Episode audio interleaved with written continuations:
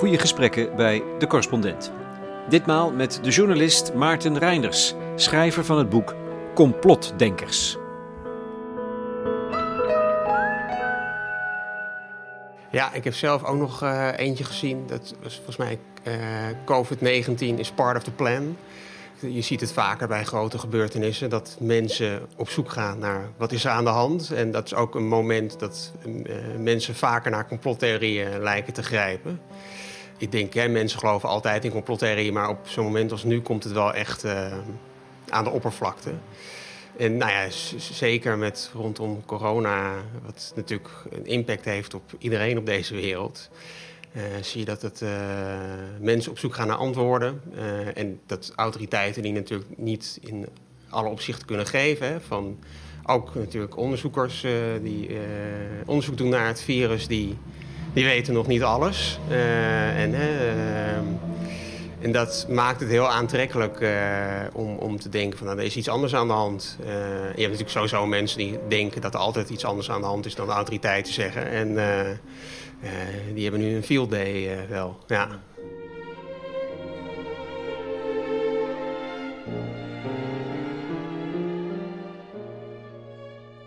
Maarten Reinders publiceerde in 2016 al zijn boek Complotdenkers. Hoe gevaarlijk is het geloof in samenzweringstheorieën?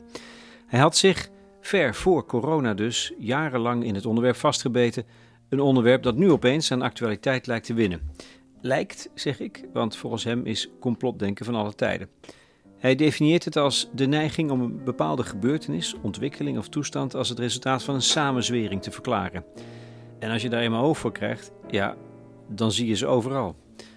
Onderweg zie ik op een betonnen zuil onder een viaduct met grote letters gekalkt viruswaanzin is vaccinnaties. Doe maar. Het liegt er niet om.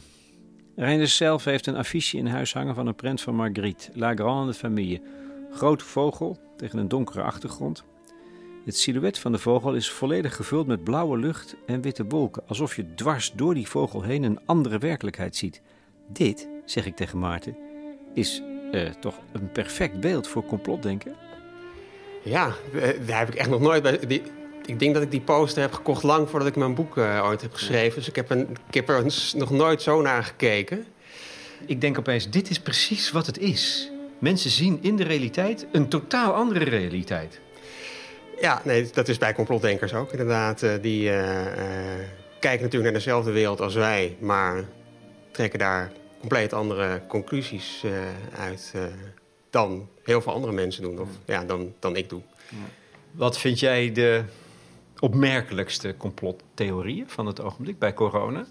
Ik vond het opmerkelijk natuurlijk dat mensen heel erg naar 5G eh, gingen wijzen. Hoewel het ook heel erg past wel in iets wat je al langer ziet. Hè, dat mensen uh, twijfels hebben over uh, mobiele internettechnologie. Dus bij 4G had je ook al protesten en bij 3G ook. En, nou, ik heb voor mijn boek iemand gesproken die uh, een, uh, ja, een, soort van UFO-partij heeft opgericht. En die was er al, nou, ik denk 20 jaar geleden van overtuigd dat het neerzetten van dat soort masten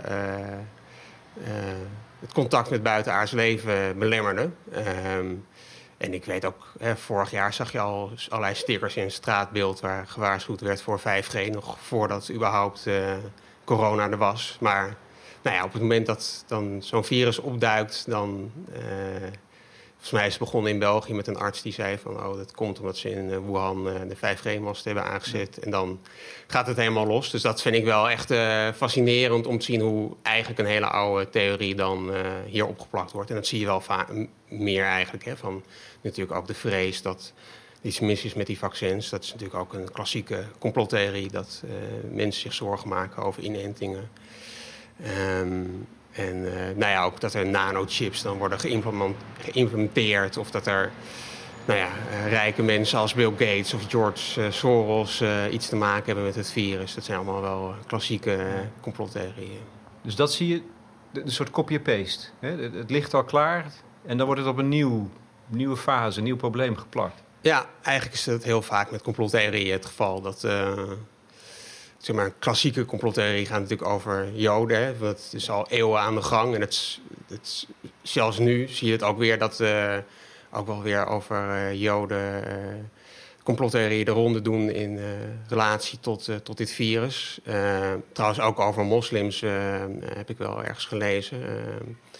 Hè, dus en überhaupt over de ander. En dat is denk ik de, echt de basiscomplottheorie. Dat in de tijd dat er nog jagers-verzamelaars waren, dat mensen, dat groepen stammen zich zorgen maakten over het gevaar wat eruit ging van andere stammen. En niet helemaal ten onrechte. Maar goed, dat is wel, denk ik, ook hoe er nu, ja, hoe zo'n complottheorie ja. eindeloos gerecycled wordt. Een soort oorlogsdreiging is het. Ja, dus dat is. ik denk dat er verschillende redenen zijn waar mensen in complottheorieën geloven. En dit is dan denk ik een heel evolutionaire theorie. Dat mensen en andere dieren trouwens ook zijn wel altijd op zoek naar patronen in wat er in de wereld om ons heen gebeurt. En dat is ook goed, omdat ja, om, anders kun je geen eten vinden of wat dan ook. En ook patronen die dan gevaarlijk zijn. Dus je kunt je voorstellen dat het een groot evolutionair voordeel heeft. Uh, dat als je ergens in de wildernis woont en je hoort iets ruis in het struikgewas, dat je denkt van nou het zou ook wel eens een roofdier kunnen zijn. Hè? Dus dat, zeg maar, als jij denkt van nou ja, het zal wel niks zijn, het zal de wind wel zijn, op een dag word je natuurlijk opgegeten dan. Dus het is wel goed om gespitst te zijn op gevaar. Dat is denk ik natuurlijk ook precies wat complotdenkers doen. Die zien patronen waar gevaar van uitgaat. Ja. maar je ziet het ook op heel persoonlijk niveau. Dat heb ik ook wel uh, gezien toen ik me bij het schrijven van mijn boek... Dat, ik heb bijvoorbeeld een uh, antivaccinatieactivist geïnterviewd... en die Um, is op heel. Of, eh, die heeft drie kinderen, had drie kinderen. En één kind daarvan is toen heel jong overleden aan kanker. En toen. Dat is een soort van katalysator geweest, is mijn interpretatie dan ook weer hoor. Maar toen is ze gaan denken: oh, dat komt door die vaccinaties. Daardoor is hij ziek geworden. Desiree Reuver. Ja, ja, inderdaad. En dat is nu, ja, die heeft uh, toen uh, met die HPV, uh, toen dat geïntroduceerd werd, HPV-vaccins, heeft zij zich nogal van zich laten horen in het algemeen uh, uh, ja, uh, gaat ze flink tekeer tegen vaccinaties. Ja. Heb jij het gevoel dat het, dat het meer wordt, dat het, dat het toeneemt? Het denken in complottheorieën. En hoe, of anders gezegd, hoe wijd verspreid is het eigenlijk? Want het lijkt erop alsof het, alsof het overal is opeens. Ja, ik denk dat mensen denken volgens mij heel erg dat het toeneemt. En ik ben daar helemaal niet zo zeker van. Um, mensen zijn altijd geneigd tot complotdenken. Uh, hè, dus, nee, dat, dat, zie je natuurlijk al uh, uh, inderdaad met al die theorieën die door de eeuwen heen de ronde hebben gedaan over Joden bijvoorbeeld. Maar we hebben natuurlijk ook in het verleden heksenverbrandingen gehad. En dan kun je zeggen van dan is het progressie dat, dat ze nu zendmasten in de fik steken in plaats van dat, dat vrouwen iets ergs wordt aangedaan. en oh, nou als je bijvoorbeeld ook kijkt naar de moord op Kennedy, dat is toch nou, bijna 60 jaar geleden inmiddels. Eigenlijk vanaf dag één uh, heeft de meerderheid van de Amerikaanse bevolking geloofd dat daar een, een complot achter zat. Terwijl daar niet hmm. of nooit bewijs voor is geleverd dat het complot er is. Um, dus het, het, het, neemt met andere woorden in jouw ogen niet toe. Ik zie daar niet echt bewijs voor. Ik bedoel, je ziet wel natuurlijk dat het meer aan de oppervlakte komt. En ja. Ik denk ook dat mensen er veel meer mee geconfronteerd worden, uh, bijvoorbeeld door sociale media, dat je het veel duidelijker ziet. Hè. Uh, is natuurlijk een beetje het idee ontstaan van door sociale media leef je heel erg in bubbels. Maar ik vermoed, ik kan me ook voorstellen dat het precies tegenovergestelde gebeurt. Dat, dat je uh, opeens, hè, dat, mensen die die theorieën verspreiden, dat, uh, dat zouden ze normaal misschien helemaal niet zozeer met jou doen. Hè, of dat, uh, dat, doen ze meer in hun eigen omgeving. En dan zie je opeens dat een oud collega van je of een ver familielid, dat die dat soort dingen voortdurend op Facebook zet of op Twitter gooit. Ik, ik, sprak Marion Koopmans, viroloog, ook lid van het complot, het complot van de viruswaanzin. Um, die vertelde dat als je onderzoek doet naar de, de, de trending topics, op, op, bijvoorbeeld bij Twitter, een van haar, een aantal mensen uit haar team is daarmee bezig. De eerste 17 gaan over complotdenken. En mensen als Trump en zo. Dus dat is waar. En daarna komt pas, als het gaat over corona, iets als de WHO. Dus iets, iets verstandigs. Hmm. Maar dat is toch verbluffend? Ja, nou ja, dat is natuurlijk ook. Uh complotten zijn heel controversieel. En dat is natuurlijk wel wat je ziet bij sociale media. Die, die, hmm. dat is een deel van het businessmodel uh, is natuurlijk de kritiek van veel mensen. Van, zij, zij zijn gebaat bij ophef. En over complottheorieën ontstaat gegarandeerd ophef. Dus dat zou ook kunnen verklaren wat het is. En ik denk dat het ook zichtbaar is, omdat gewoon natuurlijk de, op dit moment de machtigste man van de wereld, Donald Trump, zo'n complotdenker. Waarom kan je dat zo hard, zo stellig beweren? Nou, hij, hij is zijn politieke carrière, denk ik, mede begonnen door uh, uh, in twijfel te trekken waar Obama uh, geboren is. Hè? Dat hij dat hij zegt van ja, hij is in Kenia geboren of zo. En dan mag je helemaal geen president van Amerika worden. Dus we worden je allemaal in de maling genomen. Hij heeft ook tijdens die campagne in 2016 over politieke tegenstanders wel complotverhalen verspreid. Hè. Bijvoorbeeld over een van zijn tegenstanders die zou ook betrokken zijn. Of althans, de vader van die tegenstanders zou betrokken zijn geweest bij de moord op Kennedy. Die zouden, weet ik van de vluchtauto hebben bestuurd of zo. Um, hij, hij, heeft ook getwitterd over vaccinaties. Dat hij denkt van dat, dat je daar wel eens autisme van kunt krijgen. Hij heeft het idee dat het uh, klimaatverandering dat dat een Chinese hoax is. Nou ja, het, uh, het is een, ja. Eén grote samenzwering tegen Amerika. Tegen Amerika. En tegen hem in het bijzonder. Tegen hem in het bijzonder, inderdaad. Uh, er zijn natuurlijk ook nog allerlei mensen in Amerika die Amerika en hem te gronden willen richten. En ik denk dat dat. Kijk, we hebben natuurlijk ook, ook zeker in Amerika heb je eerdere periodes gehad dat er uh, met McCarthy uh, bijvoorbeeld en de jacht op de communisten. en ook rond die tijd had je, dat is veel minder bekend, maar een soort van lavender scare heette dat. dat is heel erg gericht tegen homo's. dat die overal geïnfiltreerd zouden zijn in het staatsapparaat. En dat waren ze natuurlijk ook. En die werden vervolgens ontslagen. dus ja, Um, het, in die zin is van alle tijden. En ik zeg maar, volgens mij, het, het, nog een reden waarom ik denk dat het veel erger zou kunnen dan het nu is, is uh, de Tweede Wereldoorlog. Of, eh, zeg maar, de hele Holocaust zou gewoon niet mogelijk zijn geweest zonder allerlei complottheorieën over Joden. Gebaseerd op dat fameuze pamflet, Protocol van de Wijze van Sion, dat beschrijf je ook nog maar eens echt nep was heeft helemaal niet ja, is elkaar geflanst. Ja, ja het is een, uh... en, dat is, e- en, dat is, echt waar. Ja, dat is echt waar. Ja, ja, ja, ja. En dat, dat is denk ik wel wat, uh, wat ik echt interessant vind aan complotdenkers. Dat uh, ze toch heel vaak flinke delen van de bevolking kunnen interesseren voor waar zij in geloven. En daar komt ook wel een beetje mijn fascinatie aanvankelijk vandaan. Hè? Want ik dacht eerst van nou, het is wel een redelijk marginaal verschijnsel toen ik aan mijn boek begon. Maar ik vond wel heel interessant dat mensen die uh, voor mijn gevoel gewoon best intelligent en hoog opgeleid of uh, niet gek waren, dat die toch in allerlei complottheorieën geloofden.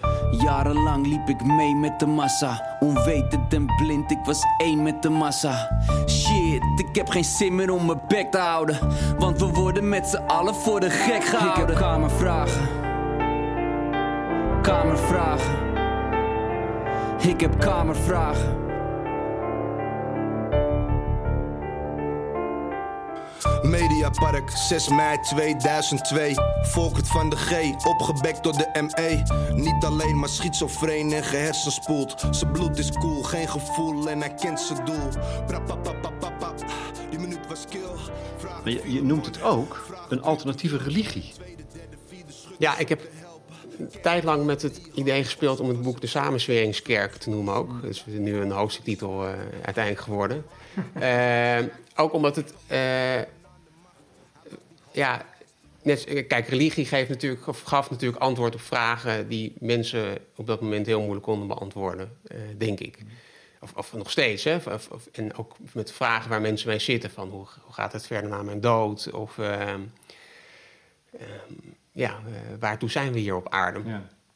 ja dus het, het, dat is natuurlijk typisch iets wat mensen willen van... je wil een verhaal over uh, waar we hier zijn of wat, wat, waar het allemaal toe dient.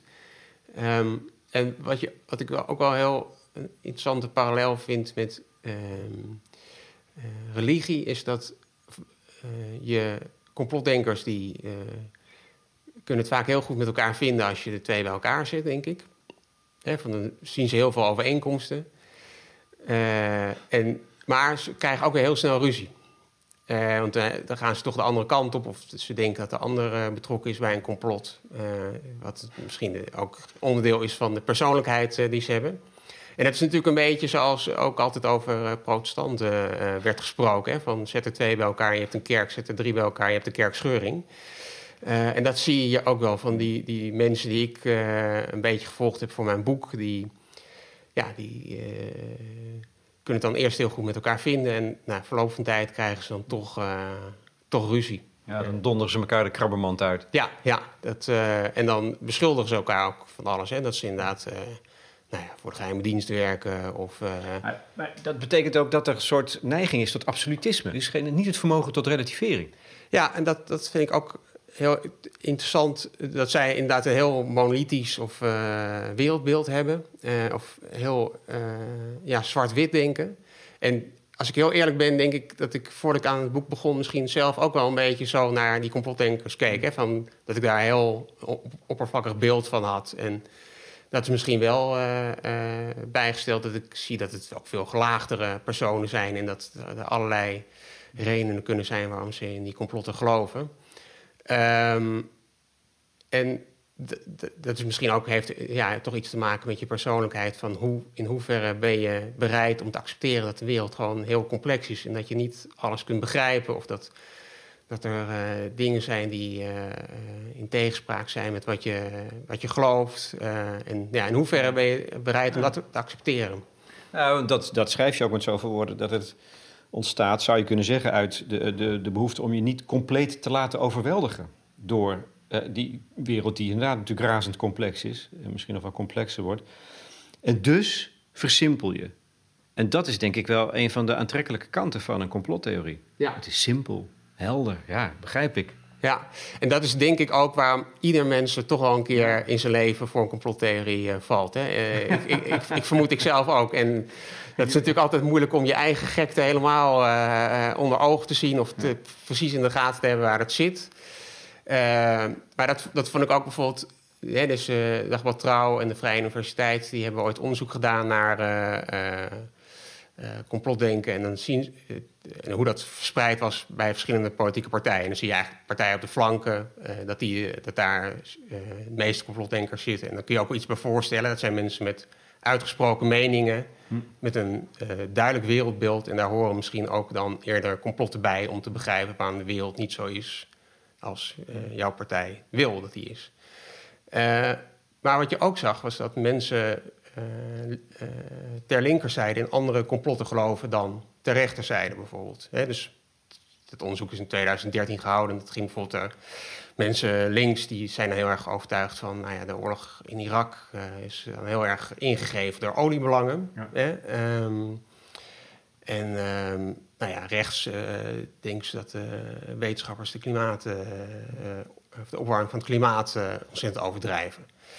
Um, en dat is denk ik heel interessant. Hè? Dat, daar kun je, ik bedoel, ook als je niet een complotdenker bent, denk ik dat je uh, zo uh, denkt. Hè? Dat je heel erg toch, het is ook een bekend fenomeen uit de psychologie natuurlijk, dat je een confirmation bias hebt. Hè? Dat je graag informatie uh, aanneemt die in lijn is met wat je toch al gelooft. En dingen die daar haaks op staan, nou ja, dat. Ja ga je toch op zoek naar van waarom zou het niet kunnen kloppen of, of negeert het. ja. maar dat is dus in de kern het probleem. Dat het zo verdomd moeilijk is om een, om, een, om een goed beeld van de werkelijkheid te krijgen. Want er zit, kijk bij die olie, dat denk ik ook. Hmm. Dus, oh, ben ik dan ook een complotdenker eigenlijk?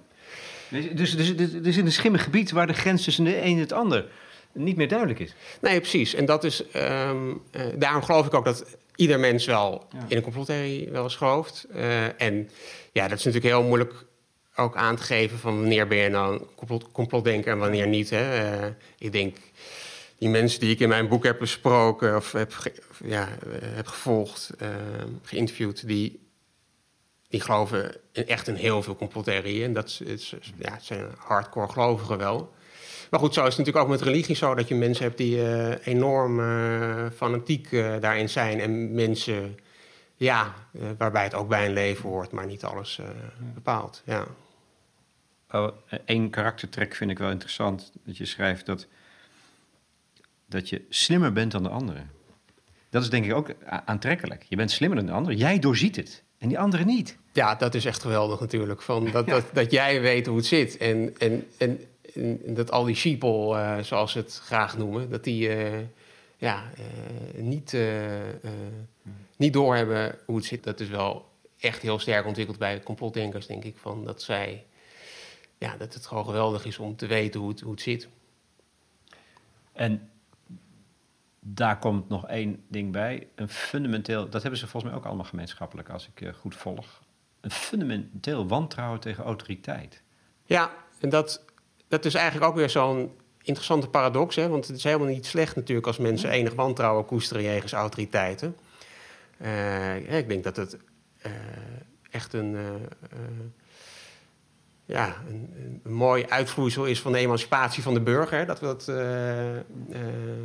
niet meer zo vanzelfsprekend aannemen wat nou, politici of artsen of journalisten of wetenschappers zeggen. En dat we daar kritisch op zijn. Maar tegelijkertijd is het ook ja, een Achilleshiel voor de, de open, vrije samenleving waarin we leven. Want als niemand meer gelooft in wat nou, gezondheidsautoriteiten zeggen, met zo'n coronavirus bijvoorbeeld, maar met, ook met alle andere dingen, dan heeft het natuurlijk enorme negatieve gevolgen. Ik, ik, ik, ga in mijn boek ook in op die, die hele antivaccinatieclub. en wat ik daar fascinerend aan vind, is dat dankzij vaccinaties, maar natuurlijk ook een aantal andere belangrijke medische uitvindingen hebben nu uh, een, een, een, hoge levensverwachting wereldwijd dan we ooit gehad hebben in de, in de geschiedenis. En doordat uh, mensen niet meer allerlei infectieziektes krijgen, is het gevaar ook een soort van weg. Hè? Denk je van, nou ja, het, het zal wel. Ik bedoel, generatie, mensen van mijn generatie weten helemaal niet hoe het is als je polio krijgt of ziektes waar eeuwenlang mensen bij bosjes door om het leven kwamen. En, en dan is het, denk je van, ah ja, zo'n vaccin. Hoe, belangrijk, hoe, hoe, belangrijk is het nou eigenlijk? Nou ja, dus nu is het razend belangrijk, want we weten dat, dat je, hoe, hoe je dood kunt gaan aan het uh, COVID-19-virus. Ja, ja, nee, dus wat dat betreft is, is het een soort van blessing in disguise misschien. Dat, uh, ik, ik, ik, uh, ik, ik zag volgens mij ook al ergens, en misschien is dit ook uh, dat ik nu weer denk van, oh, dit past in mijn, in mijn straatje. Maar ik, ik las wel weer ergens dat de uh, vaccinatiebereidheid ook weer iets omhoog was gegaan in het afgelopen, afgelopen tijd. Ehm, en dat zie je natuurlijk ook wel op andere... dus je hebt wel plaatsen gehad waar ehm, ouders inderdaad minder gingen vaccineren. En dan op een gegeven moment heb je natuurlijk een uitbraak van het een of het ander. En dan denken mensen, oh ja, het is misschien toch wel belangrijk om te doen. dus in die zin is het ook wel een, zichzelf corrigerend systeem waarin we leven. Dus, en dat is ook een beetje mijn hoop toch wel, dat we... In, die zin ben ik niet per se heel pessimistisch over dat we ten onder zullen gaan aan de complottheorie, hoor. Maar ik denk wel dat je heel erg... dat het wel goed is om dit soort pseudowetenschap of alternatieve feiten, hoe, het ook allemaal tegenwoordig genoemd wordt, om dat te bestrijden. Ja, want, kijk, afgezien van het feit dat met dat wantrouwen tegen overheid groeien ze wel uit tot autoriteit. Zo stellen ze zich dan op, dus dat vind ik al paradoxaal. Maar twee, er valt niet tegenaan te lullen. Met welke argumenten dan ook.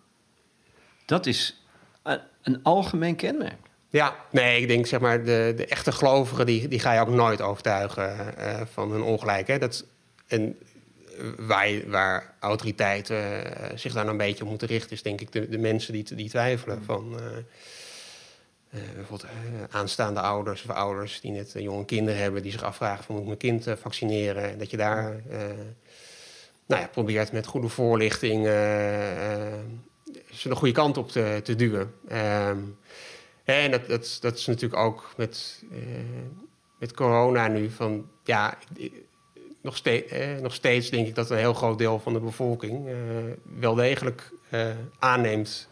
Of, wat autoriteiten zeggen, ook al begrijpen ze dat die het af en toe misschien bij het verkeerde eind hebben. En ook niet meteen alles weten. En natuurlijk, daar mag je ook kritiek op hebben. Dat, dat moet denk ik zelfs ook.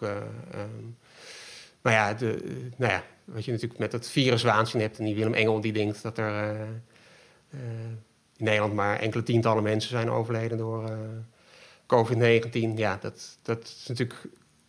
Als dat idee echt breed uh, postvat, dan uh, moeten we echt vrezen voor een tweede golf, inderdaad. Ja. Maar wat betekent dat? Dat je dus in staat bent om alle bewijzen die je tegendeel aangeven, of alle feiten die niet passen in je straatje, die ontken je? Of...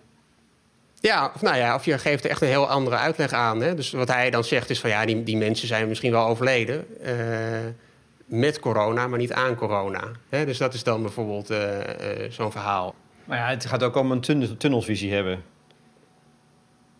los van of het nou uh, uh, veel voorkomt of niet. je beschrijft uitvoerig uh, Maurice de Hond, die zich vastbijt in de Deventer-moordzaak. Ook met bewijzen te maken krijgt van het tegendeel van zijn gedachten. En dat terzijde schuift. Ja, die, ja, dan bijt je ergens in vast. En ik denk ook op een gegeven moment als je zo ingegraven hebt... dan is het heel moeilijk om nog te zeggen van nee, ik heb het allemaal verkeerd gezien. Um, Want dan, dan, verlies je dus alles, alle grip. Ja, ja en dat, dat is, heb je natuurlijk ook wel gezien met sectes... Hè, die bijvoorbeeld het einde van de wereld uh, zien aankomen... en dan op de, op de datum dat dat zou moeten gebeuren... Is, gaat de wereld toch niet ten onder. En, maar die vallen toch niet van hun geloof. Die denken van... Uh, ja, de, de, wereld is niet ten einde gekomen omdat wij zo hebben lopen bidden, bijvoorbeeld. Of uh, er is iets anders gebeurd waardoor het toch niet uh, uh, ja, voorbij is. Ja, je past de wereld, de wereld aan, de werkelijkheid aan, aan je eigen beeld in plaats van andersom. Ja, ja. Ja, en, en dat, hè, dus ik vind Maurice Hond ook wel een aardig voorbeeld, omdat het wel heel negatief kan uitpakken, ook voor mensen die daar het, uh, het slachtoffer van zijn. Hè. In zijn geval dan uh, de, man die de klusjesman werd genoemd. Hè, die, uh, die hij verdacht. Ja, precies. Ik heb die nog voor, geprobeerd ook die voor mijn boek te spreken te krijgen, maar die had er echt zo genoeg van om, althans zijn advocaat liet dat weten, dat die man niet meer daarover naar buiten wilde treden. En, ehm, maar die heeft een, een ander interview gegeven en dat, nou ja, dat die man die, die, die vreesde echt voor zijn leven en zijn ramen werden ingegooid. En uh, nou ja, doordat mensen denken van, oh, jij, jij bent eigenlijk een moordenaar, dat is natuurlijk gruwelijk uh, voor iemand om mee te maken. Um, maar dat is toch, daar zit dus een misdadige kant aan. He, je, je, maakt denk ik mensen kapot. En er is iemand anders. Uh, een, van de, zou ik, een van de hoofdpersonen zou ik kunnen beschouwen, Joris Demming, hoge ambtenaar ook jarenlang achtervolgd met foutieve beschuldigingen. Maar als je daar dus aan meewerkt, dat, daar zit, vind ik echt een misdadige kant aan. Ja, die mensen zelf denken natuurlijk van... het is juist niet misdadig, want wij, wij, ja. wij sporen hier iemand op... in het geval van Joris Demming, die allemaal kinderen misbruikt... of satanisch offert of wat dan ook. Uh, hè, dus de autoriteiten die, die, die zijn blind voor, het, voor alle misdaden die deze man begaat. En, maar gelukkig zijn wij er om wat aan te doen. Maar in, inderdaad, uh, ondertussen is het natuurlijk gewoon verschrikkelijk wat hij. Uh, ja, het, het, zou je maar gezegd worden dat je uh, allemaal dat soort misdrijven begaat. Ehm, en, als het niet waar is. En het was in dit geval gewoon niet waar. Nee, nee, nee, precies. Ja. Op grote schaal zie je dat natuurlijk met bevolkingsgroepen, denk ik, hè, dat die ja, ten onrechte worden beschuldigd van van alles en nog wat. Uh, maar je ziet het dus ook op heel uh, ja, persoonlijk niveau. En dan, ja, inderdaad, de levens worden vernietigd. We kunnen geen tijd verspillen. Er staat veel op de planning. Dus laten we meteen beginnen met Joris Demming. De secretaris-generaal van Veiligheid en Justitie. De hoogste ambtenaar boven rechters en politie. En zijn positie van macht hoorde geen aanklacht. Ik zeg het hard, jarenlang kleine jongens verkracht. Vraag het Adele van der Plas, waarom zit Bijbazin vast? En houdt de Turkse regering zo een lijk in de kast? Het Rolodex-onderzoek wekte al de schijn dat hij jongetjes bestelde, net als bij de pizzalijn. Een groot pedonetwerk, à la Dutroux, via Frits Salomonsen tot de Oranjes aan toe. Minister Opstelten, die ziet geen vuur en geen rook. Want bij Minerva in Leiden was Demming studiegenoot. Ik zocht het uit en spreek me uit. Want achter de schermen is de grootste crimineel degene die ons moet beschermen. Kamervragen. Ik had nog een paar Kamervragen. Gewoon wat hele kleine. Ik ben het type dat voor feiten koos. Dus ik schreef een liedje met een tijdgenoot. Waarom, Maarten Reinders, beschouw je het niet als een, ik wou zeggen gewoon, maar het is niet gewoon, maar als een, als een persoonlijkheidsstoornis? Mm, nou, ik denk dat het wel zoveel voorkomt, het geloof in complottheorie, dat dan ook heel veel mensen aan een persoonlijkheidsstoornis eh, zouden lijden. Oké, dus Eh, heb jij weer een punt. Nee, maar dan bij de mensen die echt, bij wie eh, eh, eh, complottheorie zich opstapelt op complottheorie, die alleen nog maar in complottheorieën kunnen denken. Ja, ehm, in, dat, in dat geval moet je misschien toch wel zeggen van er is echt iets psychisch aan de hand. Ehm, en dan wil ik meteen het voorbehoud maken dat ik nul psychologische opleiding heb of wat dan ook. Dus misschien niet de persoon ben om daarover te oordelen. Maar eh, als mens zeg ik inderdaad, eh, ja, het zou misschien toch helpen als je hulp zoekt. Of, ehm, is, toch, het is paranoia, volgens mij. ja, ja. Nee, dat is zeker, zeker zo natuurlijk bij mensen die... Bij, eigenlijk bij alles wat eh, de overheid zegt van... Of, of welke autoriteit dan ook... Nee, die klopt niet. Dit is een ander verhaal. Andere hoofdpersoon is Micha Kat. En een portret van hem, van hem kunnen schilderen. Want dat is echt een, eigenlijk misschien wel de belangrijkste complotdenker in Nederland. Hè, denk ik. Ja, zo heb ik hem wel een beetje geportretteerd inderdaad. Hij is denk ik de hoofdpersoon van mijn boek. Het is een, eh, iemand die ooit klassieke talen heeft gestudeerd. eh, nou, volgens mij even voor de klas heeft gestaan en toen eh, de journalistiek is ingegaan. eh, heeft onder meer gewerkt voor de Volkskrant en redelijk lang voor NRC als medewerker. Dus dat is ook geen garantie. Nee, nee, helemaal niet. Nee, dus, je, hebt, je hebt wel meer mensen die lang voor, toch voor een respectabele krant werken en dan toch helemaal vervallen in complottheorieën. En vaak... Is, er- is er dan een moment dat hij ontspoort? Nou, ik heb dat toen een beetje, denk ik wel, eh, destijds gevolgd. Omdat hij, hij schreef dan voor NRC en toen... eh, daar stopte hij op een gegeven moment, of het, het hield daar een beetje op, denk ik. En toen ging hij voor de website van eh, Theo van Gogh... eh, ontpopte hij zich als de, of noemde hij zichzelf de NRC-ombudsman. En daar had hij eh, ehm, aanvankelijk, omdat hij nog allerlei contacten had bij de krant, eh, nog wel een soort van smakelijke interne roddels of zo die hij daar ook eh, plaatste. Maar eh, en, dat mengde hij een beetje met allerlei aantijgingen aan het adres van NRC Handelsblad. Hè, dat ze heel erg in de zak zaten van de Europese Unie, überhaupt van de macht. nou ja, weet ik veel, de Nederlandse bank, allerlei autoriteiten, de PvdA. ehm en ehm, om die reden droogt op een gegeven moment, denk ik, ook eh, een beetje de input die hij kreeg vanuit eh, de redacteuren die hij kende op. En hij is, denk ik, toen... Hij schreef nog wel voor allerlei andere dingen. eh, dus ik ben hem nog wel eens tegengekomen, ook bij Dagblad de Pers. ehm. hij schreef HP De Tijd, meen ik ook. ehm.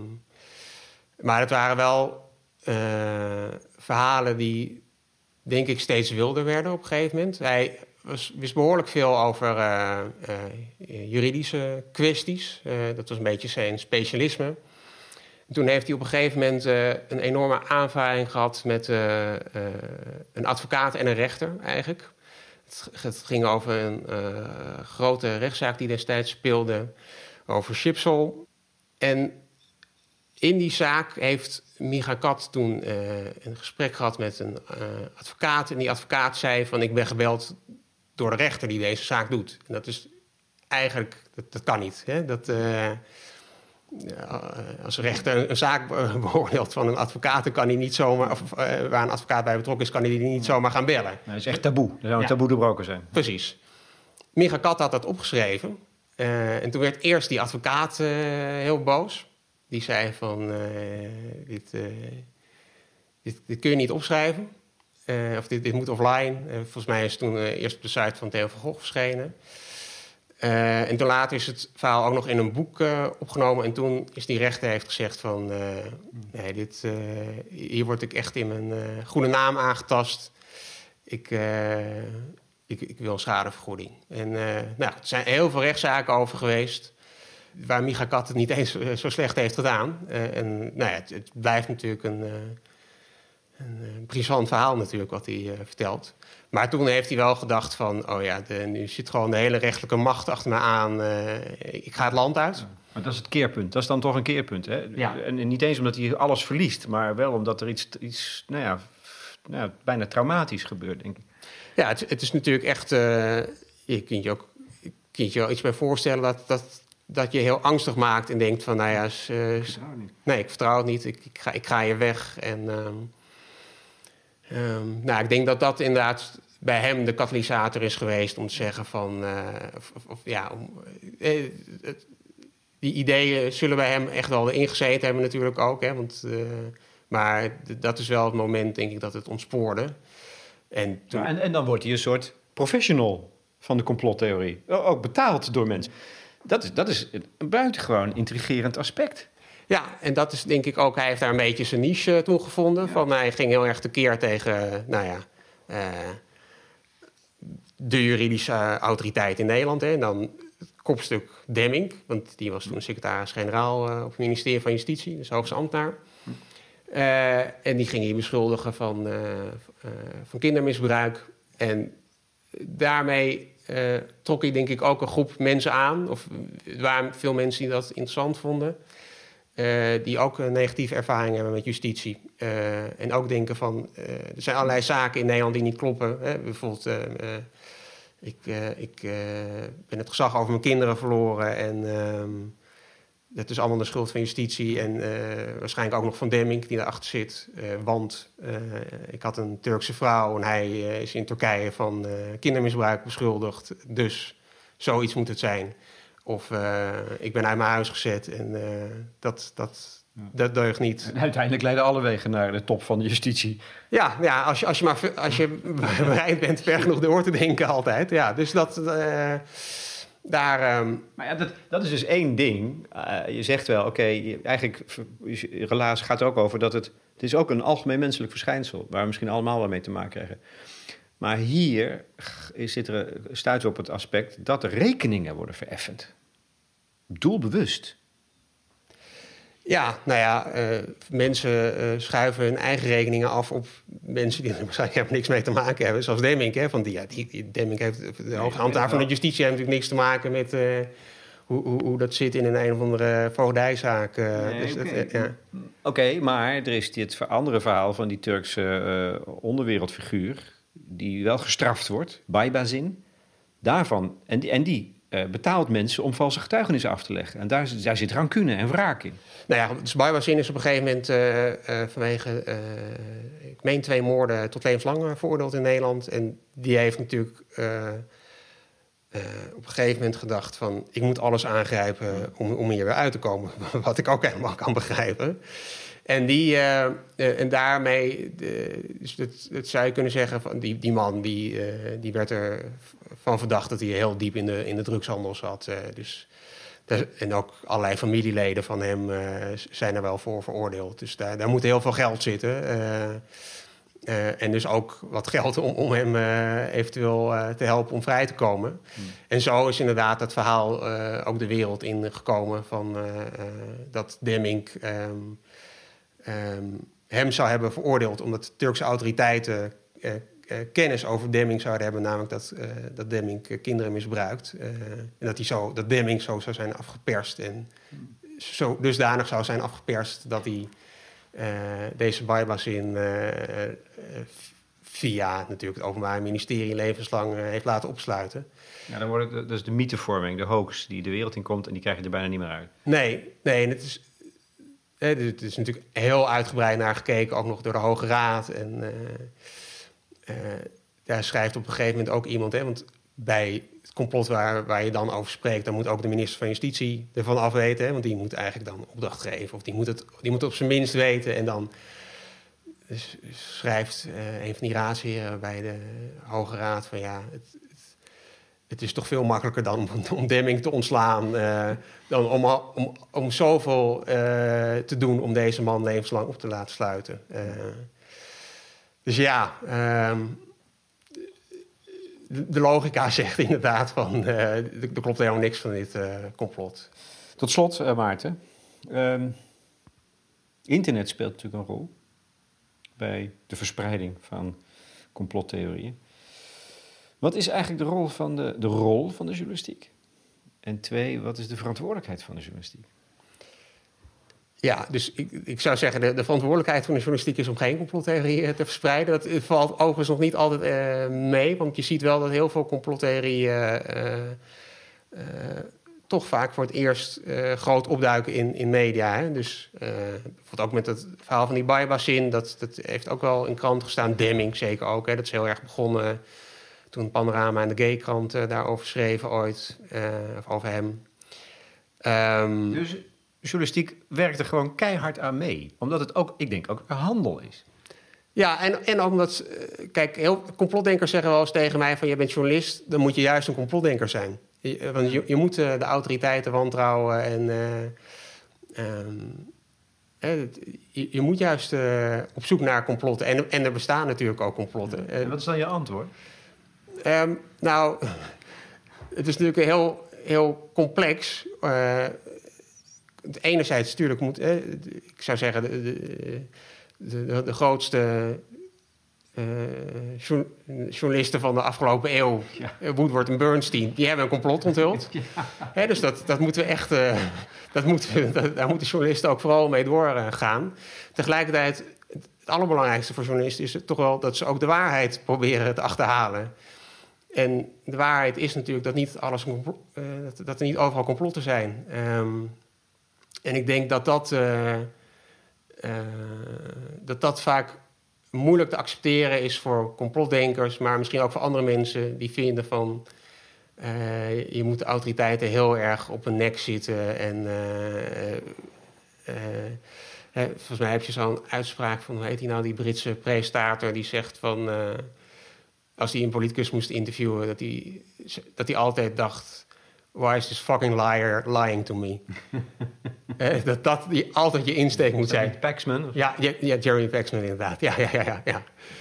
Uh, ja. en dat, ja, dat vind ik een verschrikkelijke houding voor, voor als, als, als vragensteller. Maar goed, ik, ik ben daar ook ongeschikt voor. In. ja, ja, nee, ik denk dat het op heel ik, ik, ik, kan er ook wel af en toe van genieten. Maar ik denk ook, ik, ik weet helemaal niet of je daarmee nou uh, per se dichter bij de waarheid komt. Het, het is natuurlijk het past misschien een beetje in de Britse traditie, waar toch veel meer ook de politiek toneel is, uh, of een voorstelling. Dat, dat je ook echt met ontzettend gestrekt benen ingaat. En sommige mensen verdienen het natuurlijk ook wel dat je er dat je heel kritisch op ze bent. Uh, ja, nou, maar goed, neem nou die kwestie als de Deventer-moordzaak, of welke kwestie dan ook, van de aerosolen of het antivaccin.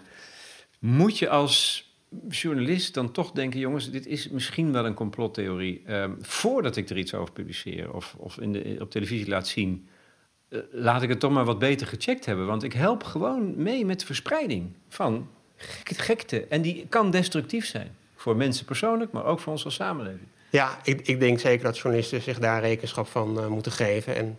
Maar dat doen ze niet. Nee, nou ja, kijk, bijvoorbeeld met, met die Deventer moordzaak is wel interessant. Hè? Daar, degene die daar uiteindelijk echt het meeste en ook het beste over bericht heeft, is uh, Bas Haan.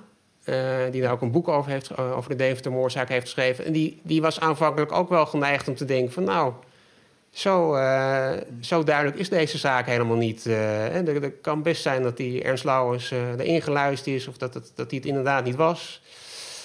maar die is natuurlijk wel zo goed doorgegaan op dit onderwerp... dat hij duidelijk maakte van nee er, was hier geen complot. En, uh, Onomstotelijk. Ja, maar ja. Goed, in het begin, als het begint, als iets naar buiten komt, dan weet je het niet. Dan weten we het geen van allen. Nee. En dat is de fase wat je, wat je, waarin je dingen wil publiceren en schrijven. Maar dat is natuurlijk, ja, dat is waarschijnlijk niet oplosbaar, dit dilemma. Nee, en het is ook denk ik echt een, een bekend probleem hè, van uh, Alexander Pleiter. heeft volgens mij ook al eens over geschreven, docent, uh, hmm. misschien inmiddels zelfs wel professor, dat weet ik niet helemaal zeker, journalistiek in Leiden.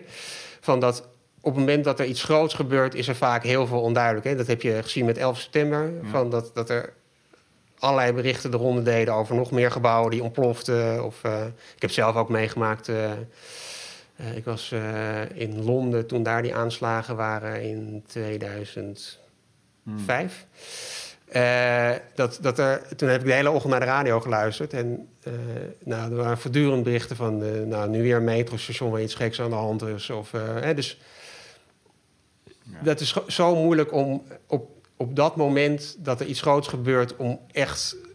Je, je kunt niet foutloos verslag doen. En er is tegelijkertijd een waanzinnige honger bij het publiek... naar alle, alle nieuwe informatie. En, ja, en wees dan maar eens terughoudend als journalist. Ja, dat, dat, dat, kan niet. dat kan niet. En dat is dus er zijn denk ik een paar problemen van uh, het soort van dat hongerige beest van de, van de nieuwsconsument wat voortdurend gevoed uh, moet worden. En ik bedoel, als jij het niet doet, doet, doet, iemand anders het natuurlijk. En denk ik ook wel van dat uh, budgetten in de journalistiek natuurlijk heel erg onder druk staan. dat dat het ook moeilijk maakt om dingen altijd even goed te checken. En, en, en, en, en natuurlijk ook, ook bij journalisten komt kom, complotdenken voor. En dat, dat, mensen toch meegaan in een verhaal. Ze denken, oh ja. Dat, en het is echt niet bij, de, bij de minste programma's of kranten dat het toch wel eens misgaat. Dat ze, ja. Nou ja, het, je, je, ziet het, er is vaak wel kritiek op bijvoorbeeld praatprogramma's die dan hele extreme mensen aan het woord laten. En dat is natuurlijk ehm, terecht, denk ik, dat die kritiek er is. Hè? Want het, het is bijvoorbeeld antivaccin figuren of mensen die nu heel erg maatregelen tegen corona-uitbraak in twijfel trekken. Tegelijkertijd snap ik ook wel dat die programmamakers denken... ja, maar het scoort wel. Hè? Ja. Die kijken de volgende ochtend naar de kijkcijfers... en die zeggen van, nou ja, hebben we het toch weer beter gedaan dan de concurrent. Ja, en toch is dat ironisch dat de journalistiek, die geacht wordt... Hè, en, en pretendeert vaak om nou ja, de realiteit, de waarheid te zoeken en de realiteit te geven, dat die meehelpt met het verspreiden uh, van complottheorieën. Ja, dat is, uh, dat is wel een beetje, dat stemt wel een beetje terug. Ja, ja. We zullen nog wel een tijdje, Maarten, gevangen blijven zitten in die dubbele realiteiten van Margriete. Dat er altijd de verdubbeling van de werkelijkheid is. En ja, daar kom je bijna niet uit. Ja, nee, dat, uh, ik, ik, ik denk zolang er mensen zijn, zullen, zullen ook altijd complottheorieën blijven. Dankjewel. Graag gedaan. Dit vond ik in ieder geval helder. En ik had geen enkele reden om je te wantrouwen. nou, ik ben blij om dat te horen. Ja.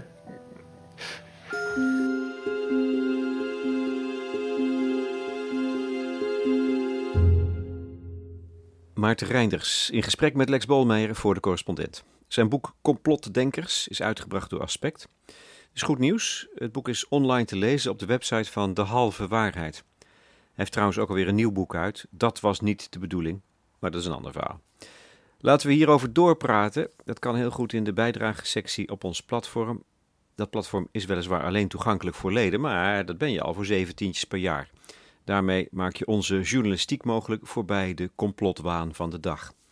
Interessante vraag aan iedereen: hoe weet je nou of iets gezonde argwaan is en wanneer dat precies omslaat in complotdenken? Maarten Reinders gaat in op jullie reacties. De muziek tenslotte, kon niet missen. Kamervragen.